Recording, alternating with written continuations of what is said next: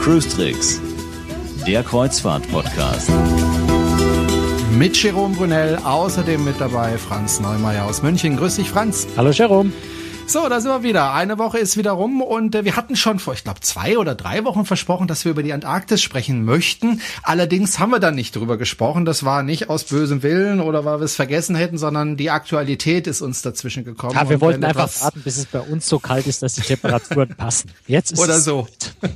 Aktualität geht natürlich vor, auch wenn wir es schon angekündigt hatten. Aber das rennt uns ja nicht davon, das Thema Antarktis. Ähm, darüber wollen wir heute sprechen. Ähm, viele Schiffe fahren inzwischen dorthin, aber ich glaube, Franz, das müssen ganz besondere Schiffe sein, oder? Naja, genau genommen kann natürlich jedes Schiff dorthin fahren, aber Sinn macht's vor allem mit kleineren Schiffen. Ähm, vor allem dann, wenn man auch in der Antarktis an Land gehen will. Da dürfen die Schiffe nämlich nach einer Vereinbarung, äh, die die Reedereien da untereinander freiwillig getroffen haben, dürfen maximal 500 Passagiere an Bord sein. Alles, was größer ist, darf zwar in die Antarktis fahren, dort aber die Passagiere nicht an Land lassen. Eine spezielle Besonderheit ist aber vor allem, und das sind dann äh, gesetzliche Vorschriften, in der Antarktis dürfen keine Schiffe mit Schweröl fahren. Und zwar dürfen sie weder Schweröl verbrennen, noch dürfen sie überhaupt Schweröl im Tank haben. Also der Tank muss wirklich komplett geleert werden, der Schwerölteil. Und das macht es für, je größer das Schiff ist, umso uninteressanter, finanziell unlukrativ, überhaupt dorthin zu fahren. Ähm, wenn man mit Marinediesel fahren muss, ist vor allem für große Schiffe natürlich sehr, sehr teuer. Deswegen Antarktis eigentlich immer relativ kleine Schiffe. Aber es gibt auch große Schiffe, die man dort sehen kann. Ja, also für die kommende Saison sind äh, insgesamt fünf größere Schiffe. Holland America, die Prinzendamm, die Zahndamm das größte Schiff, was fährt, ist die Celebrity Infinity. Ähm, Asamara Journey, äh, Crystal äh, Symphony fahren dorthin. Die fahren dann sogenannte Cruise-Only-Touren. Das heißt, sie fahren durch die Antarktis durch, fahren auch durch interessante Passagen, wie zum Beispiel die Neumeier-Passage. Man sieht da sehr viele Eisberge, man kann natürlich auch Wale, man kann Tiere mit, mit dem Fernglas äh, beobachten, aber man kann eben nicht an Land gehen. Das ist eine Passage nach dir benannt? Ja, schreibt sich ein bisschen anders mit EY, also dann, äh, nicht, nicht genau nach mir. Macht es denn Sinn, ne, mit einem Schiff da rumzugurken, wenn, wenn man gar nicht an Land darf? Das ist eine schwierige Frage. Also natürlich ist Antarktis ist immer ein unglaublich faszinierendes Erlebnis. Ähm, und auch wenn man nicht an Land kann, äh, wenn man es nicht anders kennt, glaube ich, ist es für sich genommen schon ein ganz tolles Erlebnis. Es ist natürlich ein Stück günstiger, muss man auch ehrlichweise sagen. Aber ich persönlich, nachdem ich jetzt wirklich mal einmal in der Antarktis war mit einem kleinen Schiff und tatsächlich an Land war, würde sagen, nein, also in der Antarktis muss man an Land äh, den Fuß auf den Boden setzen, ähm, vor allem halt auch die Pinguine aus der Nähe sehen. Das ist so ein bisschen für mich das Entscheidende. Die Pinguine sind für mich das Faszinierendste und Schönste dort. Und wenn man die aus der Entfernung mit dem Fernglas nur angucken kann. Ja, nicht so richtig für mich. Du hast gerade gesagt, das sind vor allem kleinere Schiffe, man braucht besonderen Schiffsdiesel, das sind alles Umweltschutzgründe, aber ähm, braucht man denn nicht auch spezielle Schiffe, die einen besonders harten Rumpf haben, damit die nicht aufgestitzt werden? Naja, also die Schiffe haben fast alle, die dort unten fahren, haben tatsächlich eine gewisse Eisverstärkung, mehr oder weniger. Und je nach Route macht es schon auch Sinn, vielleicht äh, ein bisschen höhere Eisverstärkung zu haben, dass man doch ein bisschen engeres Packeis, dichteres Packeisfeld durchfahren kann. Aber man muss einfach sagen, Kreuzfahrtschiff ist ja äh, nicht, nicht als Eisbrecher gedacht. Das heißt, die Schiffe fahren jetzt da nicht durch geschlossene Eisdecken, sondern man hält sich mit dem Schiff äh, von dem Eis halbwegs fern, mit, mit wenigen Ausnahmen, wo man dann aber bei einer Schrittgeschwindigkeit nur ganz langsam durchfährt. Also auch mit einem eisverstärkten Rumpf kann man jetzt nicht mit, mit, mit 20 Seemeilen äh, pro Stunde ähm, durchs Eis durchdonnern, sondern auch dann muss man ja sehr, sehr langsam fahren. Insofern ist jetzt die Eisklasse von den Schiffen nicht ganz so entscheidend. Wie gesagt, es sei denn, man macht besondere Routen, äh, sowas, was die Hanseatic äh, beispielsweise in dem Winter macht, die tatsächlich von Ushuaia äh, in die Antarktis fährt und dann so, so ein Viertelrunde um die Antarktis dreht und tatsächlich nach, nach Neuseeland dann rüberfährt, da kann es schon sein, dass man ein bisschen weiter im Süden vielleicht durch Eisfelder kommt, wo Eisverstärkung noch wichtiger ist. Aber wie gesagt, darauf kommt es nicht ganz so an, wie man vielleicht meinen sollte. Wir sprechen ja über die Antarktis. Ich hoffe, ich habe das vorhin am Einstieg auch richtig gesagt und ja. nicht Arktis gesagt. Antarktis, ist es jetzt oben auf meinem Globus oder ist es unten auf meinem also Globus? Also es ist ähm, im Süden, äh, in der Sprechweise unten. ich habe Geografie und, äh, studiert, da redet man so. und die Warnung gleich vorneweg, nein, es gibt keine Eisbären. Eisbären gibt es nämlich tatsächlich nur im Norden. Gut. Wenn man in die Antarktis möchte, da geht's ja erstmal los mit der Anreise zum Schiff. Das ist ja ein ganz schönes Stückchen von Europa. Äh, wo geht man denn da an Bord? Geht man da in Südafrika an Bord oder, oder wo, wo, wo geht man Nein, denn also an Bord? der übliche, der übliche Zusteighafen ist an der Südspitze von äh, Argentinien, in einem kleinen Ort namens Ushuaia. War früher irgendwann mal, glaube ich, eine Gefangenensiedlung, äh, eine Gefängniskolonie, ist aber das natürlich schon länger nicht mehr. Also ist ganz an der Südspitze von, äh, von Argentinien. Ähm, es ich glaube, zurzeit fahren von Chile, da gibt's auch noch mal einen Hafen, Punta Arenas, äh, fahren, fahren glaube ich, zurzeit keine Schiffe, aber das wäre auch noch eine Möglichkeit. Ähm, aber jedenfalls an der allersüdlichsten Spitze von Südamerika. Ähm, und von dort muss man dann je nach Wetter und Windlage und, und Seegang anderthalb etwa bis zwei Tage fahren, bis man tatsächlich in der Antarktis angekommen ist, durch diese berüchtigte Drake-Passage. Das ist eine der unruhigsten, stürmischsten Seegebiete, die es so auf der ganzen Welt gibt. Das heißt, man muss doch äh, seefest sein. Für die Anreise empfiehlt sich, gute Tabletten dabei zu haben, die man sich am besten schon vom Arzt zu Hause verschreiben lässt, äh, lässt dass sie auch verträglich sind. Ja, also die ersten anderthalb Tage, ähm, da ist einfach so ein bisschen Augen zu und durch. Aber es lohnt sich. Du bist jetzt schon äh, mehrfach äh, dort unterwegs gewesen oder zumindest einmal. Also in der Antarktis äh, einmal, ja. so Kap Horn war ich jetzt schon zweimal. Äh, was ist da für Publikum an Bord? Das kommt natürlich schon ziemlich auf das Schiff an, mit dem er fährt. Gibt es ja doch ganz unterschiedliche Schiffstypen. Aber generell kann man natürlich davon ausgehen, dass es äh, Leute mit relativ viel Geld sind. Muss man einfach realistisch sagen. Eine Antarktis-Kreuzfahrt ist ziemlich teuer. Und äh, ja, also ganz, ganz unterschiedlich. Das sind jüngere Leute, ältere Leute, ähm, eher die Entdeckertypen, ähm, auf der anderen Seite sehr wissbegierige Menschen, die sehr viel, äh, sehr viel Details haben wollen. Ähm, sind ja immer Lektoren, äh, Expeditionsleiter mit an Bord, die sehr, sehr viel über die Antarktis zu erzählen haben.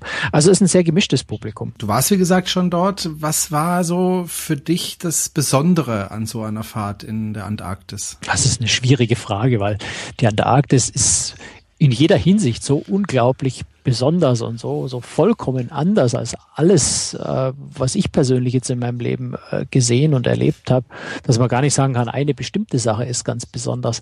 Ähm, es ist weit ab von jeglicher Zivilisation. Also es gibt in der Antarktis natürlich ein paar Forschungsstationen, wobei die gar nicht mal so viel forschen heutzutage mehr. Da geht es mehr so ein bisschen um politisches äh, Statement, äh, Land besetzen, ähm, Ansprüche erheben auf potenziell mal Bodenschätze, die dort vielleicht mal gefunden werden.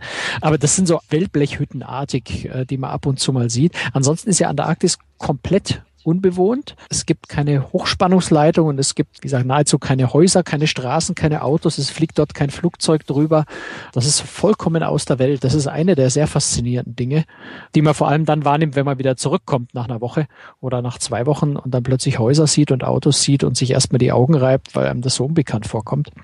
Das andere ist einfach die Natur. Vollkommen unberührte Natur und man darf sich da jetzt nicht nur Eis äh, vorstellen, sondern natürlich ist da taut das Eis im Sommer auch so ein bisschen. Das heißt, es gibt auch Felsen, es gibt ähm, spärlichen Bewuchs äh, mit Moos, also auch ein bisschen grün.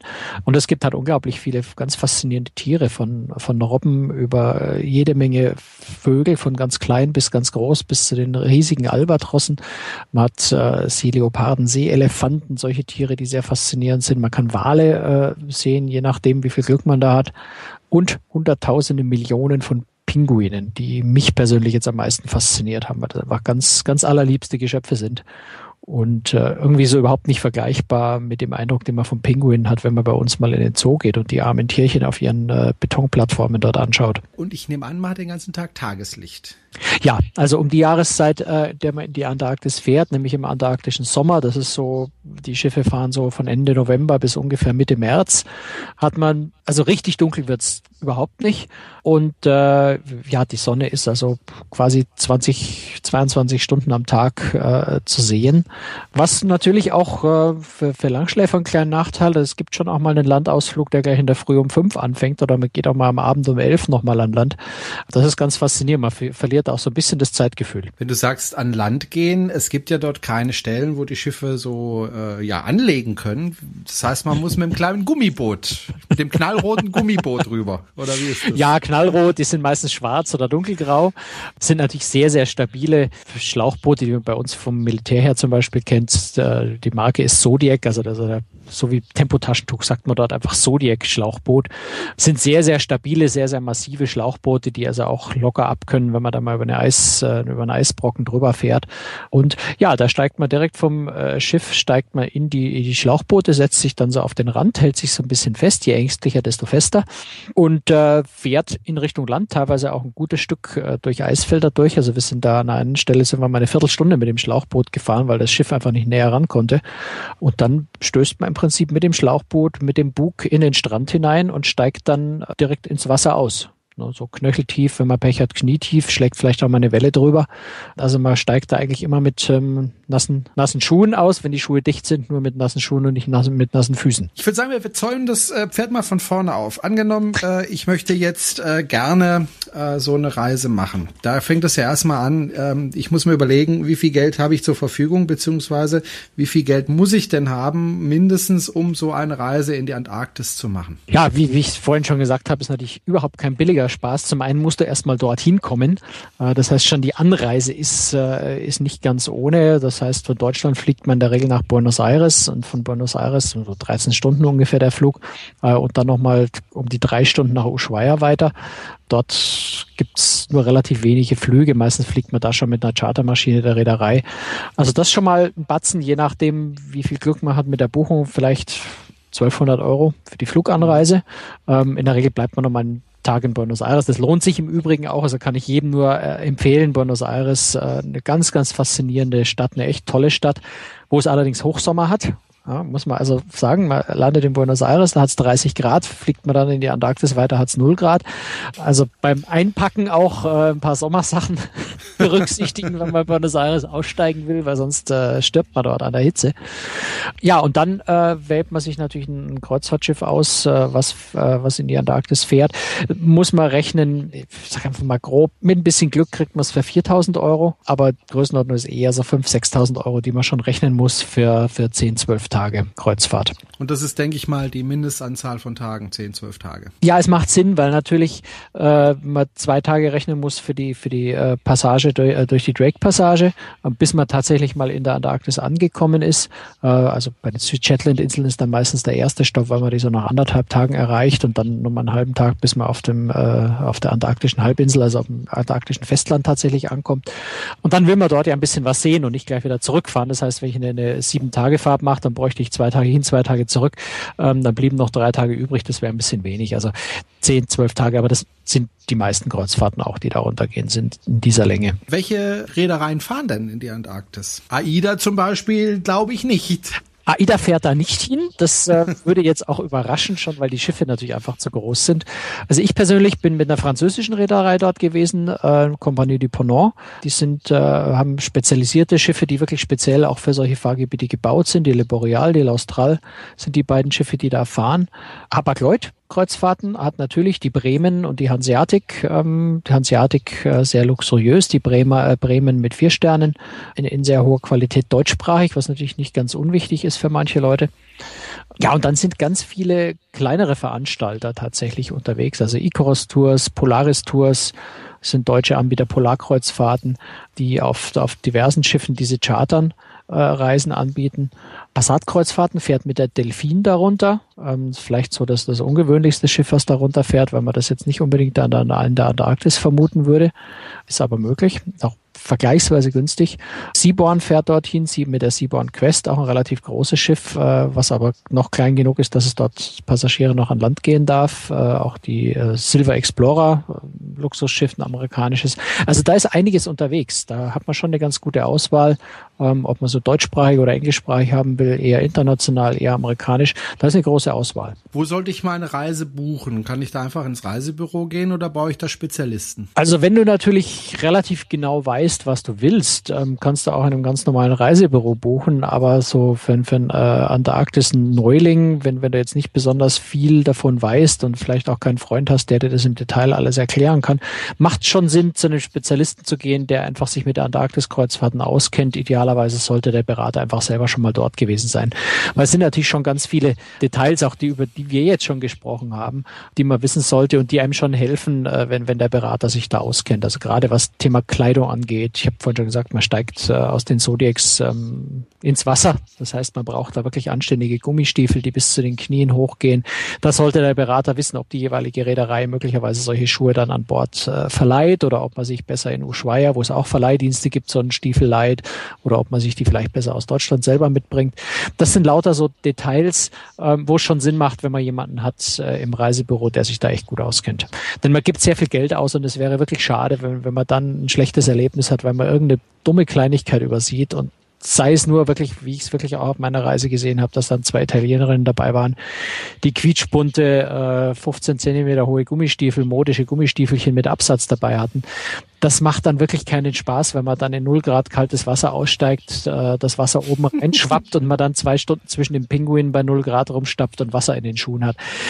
Das Nicht kann einem dann wirklich den Urlaub richtig versauen äh, und dafür gibt man dann zu viel Geld aus, als dass man sich da nicht ein bisschen Zeit nehmen sollte und sich zum einen informieren, es gibt natürlich auch gute Bücher, äh, zum anderen sich aber wirklich gut beraten lassen sollte von jemandem, der sich auskennt. Du hast es jetzt schon mehrfach angesprochen, die Klamotten, also das Wetter dort. Äh, wie muss ich mir das vorstellen? Du hast es schon gesagt, 0 Grad.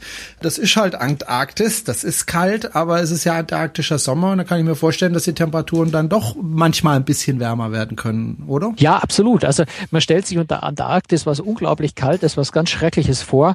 Mm. Das, was man so über Südpol hört, ne, so minus 88 Grad ist die niedrigste Temperatur, die jemals gemessen wurde an der russischen Forschungsstation.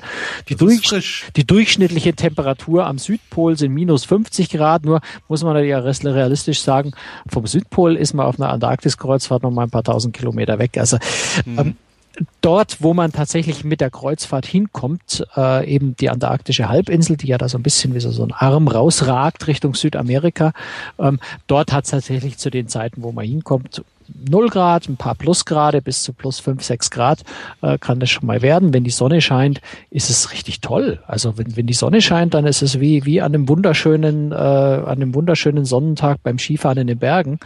Das Wetter kann relativ schnell umschlagen in der Antarktis. Also ich habe wirklich erlebt, dass wir innerhalb von einer Viertelstunde vom strahlenden Sonnenschein bis zu einem Schneesturm alles hatten, aber der Schneesturm war dann auch in fünf Minuten wieder vorbei. Ähm, wir saßen da gerade im, im, in dem Zodiac-Schlauchboot und haben eine kleine Rundfahrt. Das war ganz witzig war halt mal fünf Minuten Null Sicht. Also das Wetter wechselt sehr Kriegt schnell. man da Angst? Nee, eigentlich nicht, weil du hast natürlich äh, erfahrene Expeditionsleiter mit dabei. Die Leute, die Zodiacs fahren, die wissen offensichtlich, was sie tun und haben das schon oft gemacht. Und letztendlich ist das Schiff ja in der Nähe. Also wirklich dramatisch ist das nicht. Und man muss ja auch sagen, man ist ja dort nicht auf dem offenen Meer. Das ist ja nicht so, dass wenn dort ein Sturm aufkommt, dass es sofort fünf Meter Wellen hat, sondern das ist ja alles in, in, in Wind, halbwegs windgeschützten Buchten, äh, wo sich das Meer jetzt nicht sofort aufschaukelt, wenn man ein kleiner Wind aufkommt. Das, was man immer bedenken muss, und das ist eigentlich so das Unangenehmste oder auf was man einfach kleidungsmäßig gut vorbereitet sein muss, ist der Wind. Also es bläst eigentlich immer ein mehr oder weniger scharfer Wind, ähm, sodass die Klamotten unbedingt, unbedingt winddicht sein sollten. Und das fängt wirklich bei der Mütze an. Das würde ich wirklich zu Hause ausprobieren, dass auch die Mütze wirklich winddicht ist, dass einfach nicht durch den Kopf durch dann der eisige Wind durchpfeift. Äh, ein Schal oder, oder so, so, so ein ähm, geschlossenes äh, Ding um den Hals rum, was einem den Hals vom Wind frei hält. Am besten eine Regenhose oder eine Skihose, die wirklich äh, winddicht ist. Dann fühlt man sich da wohl. Äh, auch Handschuhe sollte man natürlich was haben, wo der Wind nicht durchpfeift. Also diese, diese äh, locker gestrickten Wollhandschuhe sind nicht jetzt so ganz das Wahre. Und äh, das Zweite, auf was man achten sollte, ist einfach, dass die Klamotten wasserdicht sind, weil man setzt sich äh, in das Zodiac-Schlauchboot, da spritzt schon mal Wasser hoch. Ähm, vielleicht ist der Rand einfach auch vom, vom Einsteigen, wenn man mit den Gummistiefeln da drüber steigt, bisschen feucht. Das heißt, man setzt sich auch so ein bisschen, nicht direkt jetzt in die Pfütze, aber man setzt sich auf feuchten Untergrund. Und wenn die Hose dann nicht wirklich dicht ist, dann zieht die Kälte, äh, die Nässe halt durch und das ist dann einfach unangenehm. Ja. Mhm. Das heißt, zu den 10, 12.000 Euro, die ich für ein Ehepaar rechnen muss, äh, kommt noch mal ein gewisser Betrag äh, dazu für neue Klamotten, die ich da einfach brauche. Es sei denn, ich bin sowieso Skifahrer. Wenn ich sie, ich wollte gerade sagen, also normalerweise oft hat man sowas ja zu Hause und ich sage es mal für eine Antarktis-Kreuzfahrt, wenn ich sowas nur äh, für, für eine Woche brauche, muss ich jetzt auch nicht unbedingt eine Regenhose für, äh, bei mir von, weiß ich nicht, die, den üblichen Herstellern für 400 Euro kaufen, sondern reicht vielleicht auch eine von Aldi für 50 Euro, wenn die danach kaputt ist, ist nicht weiter tragisch. Entscheidend ist einfach, dass kein Wasser reinkommt, vor allem in die Hose. Aber wenn ich mir das so anhöre, das ist jetzt kein Wohlfühlurlaub in dem Sinne, sondern es ist schon immer noch ein kleines Abenteuer. Es ist beides. Also ich habe mich extrem wohl gefühlt. Du musst denken, du hast natürlich, ich sag mal, unberührte Natur, du hast frische Luft, die Sonne scheint von oben runter, du hast Vögel, die, die, die um dich rum äh, flattern. Es hat, nein, es hat wirklich fast was Paradiesisches. Es ist halt sehr, sehr hell, sehr, sehr weiß. Auch das äh, trägt ja durchaus zu einer guten Stimmung bei. Also so viel Sonne, so viel Licht wie dort bekommst du selten in deinem Leben ab. Und das auch noch fast 24 Stunden, weil die Sonne ja kaum untergeht. Also es ist schon äh, traumhaft schön auch. Es ist einfach, man kann sich da wirklich auch einfach mal irgendwo in den Schnee setzen und einfach nur die Ruhe, die Schönheit genießen und sein, sein, seine Seele baumeln lassen. Also es hat schon auch äh, sehr viel, sehr viel Erholungswert. Aber es ist eine Expedition, also das darf man sicher nicht, nicht völlig verdrängen. Es ist ein Abenteuer und das ist ja auch klasse, dass es ein Abenteuer ist. Es gibt auch ganz überraschende, ganz faszinierende Sachen zu sehen, dass man irgendwo mal zum Beispiel an ein altes Walfängerboot, was dort mal gesunken ist, tatsächlich mit dem Zodiac so hinfahren kann, an dieses rostige Gerippe von dem, von dem Boot und sich das anschauen kann und sich dann ein bisschen die Geschichte dazu erzählen lassen kann. Also man kann sehr viel erleben, aber es ist, es ist auch ein bisschen anstrengend, das muss man auch sagen. Äh, man hat unter Umständen, muss man natürlich nicht mitmachen, weil man da schon mal ist, macht man das natürlich. Man hat bis zu drei Landgänge am Tag ähm, an drei verschiedenen Stellen. Und klar, wenn man da so in voller Montur mit dem Zodiac an Land und ähm, die Sonne, der Wind dazukommt, das laugt einen schon auch ein bisschen aus und man setzt sich dann schon auch mal äh, mit, mit sehr viel ähm, Schwung und äh, Glücksgefühl beim Abendessen einfach mal an den Tisch und sagt, so, und jetzt ist erstmal für zwei Stunden Ruhe. Ich muss mich nicht mehr bewegen und jetzt genieße ich mal das leckere Essen. Äh, und, und den unglaublich fasziniert. Das hat mich, äh, muss ich sagen, hat mich auch sehr, sehr fasziniert. Dieser extreme Kontrast natürlich zwischen dieser ja eigentlich sehr, sehr unwirklich, unwirtlichen und auch unwirklichen Natur draußen und dem absoluten normal, also dem normalen Kreuzfahrtschiff Luxus, den man an Bord hat. Man sitzt mitten im Niemandsland, wo draußen gerade ein Pinguin äh, um sein Leben kämpft, weil eben ein Orca-Wal oder, oder ein äh, Seeleopard hinterher schwimmt und man sitzt selber am gedeckten Tisch und lässt sich von Kellnern ein exklusives Fünf-Gänge-Menü servieren. Also auch dieser Kontrast ist schon was sehr, sehr Faszinierendes. Ich äh, nehme an, du hast auch mit dem einen oder anderen Passagier dich unterhalten ähm, nach der Reise beziehungsweise am Ende der Reise. Wie zufrieden waren denn die Gäste äh, auf dem Schiff, auf dem du unterwegs warst? Haben die das ähnlich gesehen wie du oder gab es da durchaus auch kritische Stimmen? Nee, also das habe ich äh, eigentlich noch nie von jemandem ge äh, gehört, der in der Antarktis war, der da irgendwie unglücklich war. Also selbst ähm, mit, mit Leuten, mit denen ich mich unterhalten habe, die nur so eine Cruise, also nur so eine Cruise-Only-Tour gemacht haben, die also gar nicht an Land gegangen sind in der Antarktis, ist eigentlich immer vollkommene Begeisterung. Da ist, äh, ich, ich glaube, da treten auch, selbst wenn auf einem Schiff irgendwo kleine Mängel sind, dass der Service nicht ganz so passt oder das Essen mal nicht so richtig schmeckt, das tritt vollkommen in den Hintergrund, weil das Erlebnis an der Arktis so großartig ist, dass es einfach nur eine lästige, äh, eine winzige Kleinigkeit, eine vollkommene Nebensächlichkeit ist, wenn irgendwo mal äh, ein Essen nicht gut ist oder so. Das tritt in den Hintergrund. Antarktis ist ja weitgehend unberührte Natur. Ähm, jetzt muss man ehrlich sein, so Schiffe, das sind ja doch, äh, was Umweltschutz betrifft, noch immer äh, ja Störfaktoren, sage ich mal, in der Antarktis. Welche Rolle spielt das? Ja, also Die Reedereien, die dort unten fahren, sind alle Mitglied in einer, in einer Vereinigung, die sich IATO nennt, die neben relativ strengen gesetzlichen Vorschriften sich selber auch nochmal zusätzliche Regeln auferlegt haben. Äh, und natürlich ist das Kernziel, und da agieren die, äh, die Reedereien auch in eigenem Interesse, äh, weil sie natürlich weder riskieren wollen, dort rausgeschmissen zu werden, noch ihre eigene, ihr eigenes sehr sensibles Fahrgebiet kaputt zu machen, ähm, sind sehr, sehr strenge Regeln. Also es ist schon, wenn man das das erste Mal macht, ist schon ganz überraschend, wenn dann während der Passage durch die, durch die Dreckpassage es eine Durchsage gibt, wo es dann heißt, jetzt bitte die Passagiere kontingentweise in den, in den Hauptsalon und bringen Sie bitte Ihre gesamte Kleidung, Ihre gesamte Ausrüstung mit, alles, was Sie mit an Land nehmen wollen, bitte mitbringen, weil jetzt muss gestaubsaugt werden. Da kriegt man wirklich einen, einen Staubsauger äh, und muss wirklich seine Schuhe, seine Kleider, seine Fototasche bis in jede Ritze absaugen, um sicherzustellen, dass man in die Antarktis zum Beispiel keine fremden Pollen oder keine fremden Samen einträgt, dass dort keine, keine fremden Pflanzen zum Beispiel eingeschleppt werden, dass keine Krankheiten in irgendeiner Form eingeschleppt werden. Es werden die Gummistiefel äh, oder auch wenn man ein Stativ mit an Land hat, tatsächlich beim Aussteigen aus dem Schiff und auch beim Wiedereinsteigen ins Schiff jedes Mal desinfiziert. Also man geht da wirklich durch so ein Desinfektionsmittelbad durch, auch um zu verhindern, dass dann von einer Stelle in der Antarktis zu einer anderen Stelle in der Antarktis irgendwelche ja, wieder Samenschädlinge, Krankheiten, was auch immer weiter verschleppt werden. Also da wird in der Hinsicht sehr, sehr viel getan. Es gibt auch strikte Vorschriften, wie man sich an Land zu verhalten hat. Man darf selbstverständlich nichts, also auch nicht mal ein Taschentuch äh, fallen lassen und dort lassen. Man muss wirklich alles, was man mitbringt, auch wieder mitnehmen.